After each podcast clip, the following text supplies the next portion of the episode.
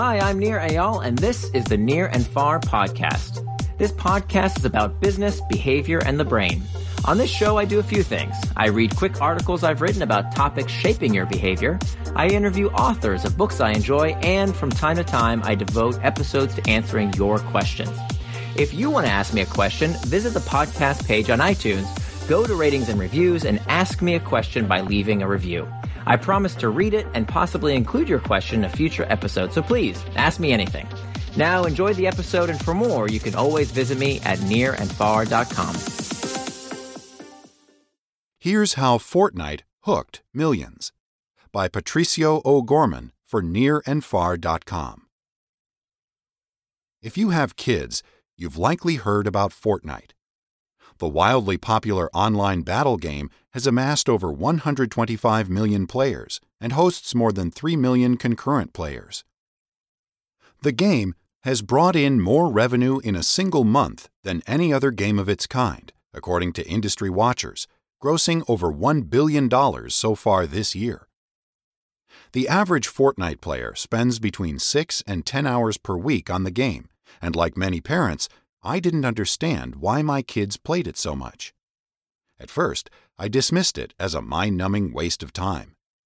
Then, I tried it for myself and found I couldn't help but admire the game's ingenious design. To my surprise, I had a heck of a good time playing the game with my kids. What makes Fortnite so engaging? To understand why players keep coming back, you need to understand the game's hook. Hooks, according to Nir Eyal, author of Hooked How to Build Habit Forming Products, are experiences designed to connect the user's problem with the company's product with enough frequency to form a habit. In his best selling book, Eyal describes the four steps of the hooked model and provides case studies for how the tech companies use hooks to build products and services people love. In this post, I use the hooked model to explain what makes Fortnite so engaging. Trigger Every hook starts with a trigger.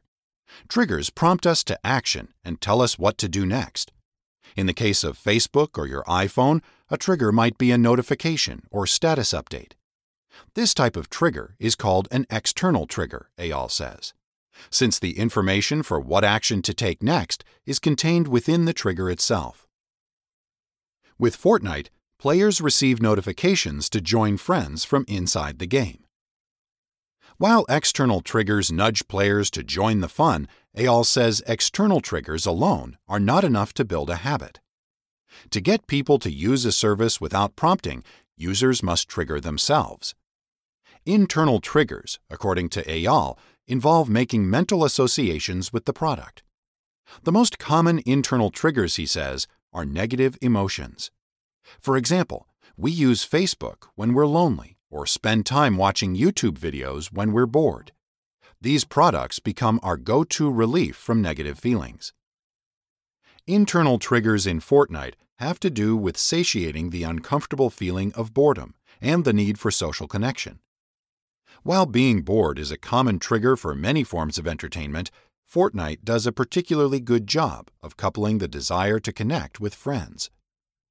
The game allows players to invite friends, chat with them, and lets them enjoy watching them play even after their own character loses and can no longer participate. Action The next step of the hooked model is the action phase.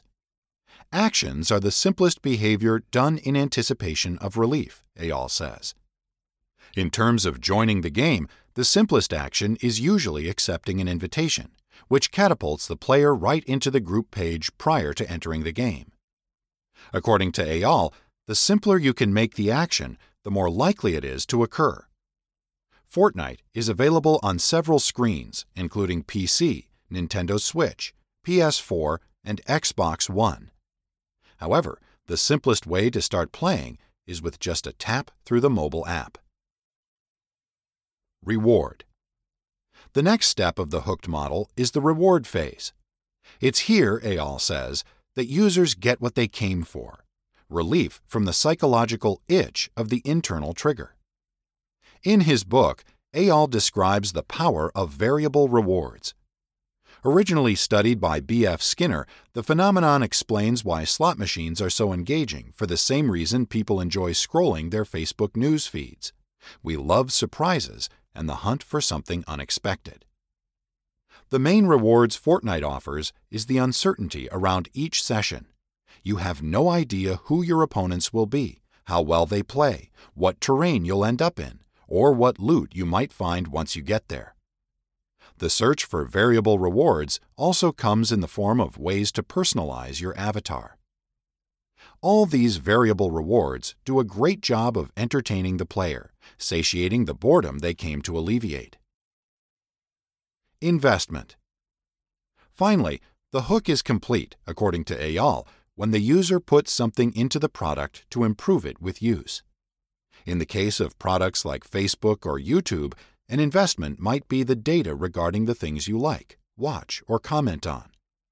Investments can be passively collected, as in the case of usage data, or investments can be something the user actively does to improve the service, such as upload content or customize the experience.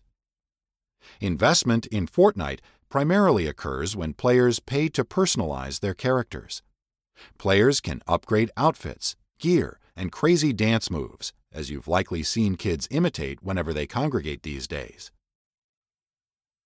Investment in the form of personalization is a key component of why players keep coming back to the game, and of course, is how the game makes gobs of money. Hooked on Fortnite. Although Fortnite is designed to maximize player engagement, that doesn't necessarily make it a bad thing. Quite the opposite, in fact. After I gave it a try, as opposed to judging it from afar, I found it to be a game parents and kids can enjoy together. After all, there are all sorts of ways people choose to entertain themselves. For example, while the entire planet seemed to be glued to their television sets watching the World Cup, my kids and I were doing something much more interactive. Of course, there's nothing wrong with either pastime, as long as these activities are enjoyed in moderation and enough time is made for important things in life. Now that I understand the hooked model behind Fortnite's success, I can enjoy it with a newfound appreciation, as well as break the hook when it's time to disconnect. Thanks for listening to this episode of the Nir and Far podcast. You can always find more at my blog, nirandfar.com. And don't forget, if you have a question you'd like me to explore in a future episode, leave me your question in the form of a review for the podcast on iTunes.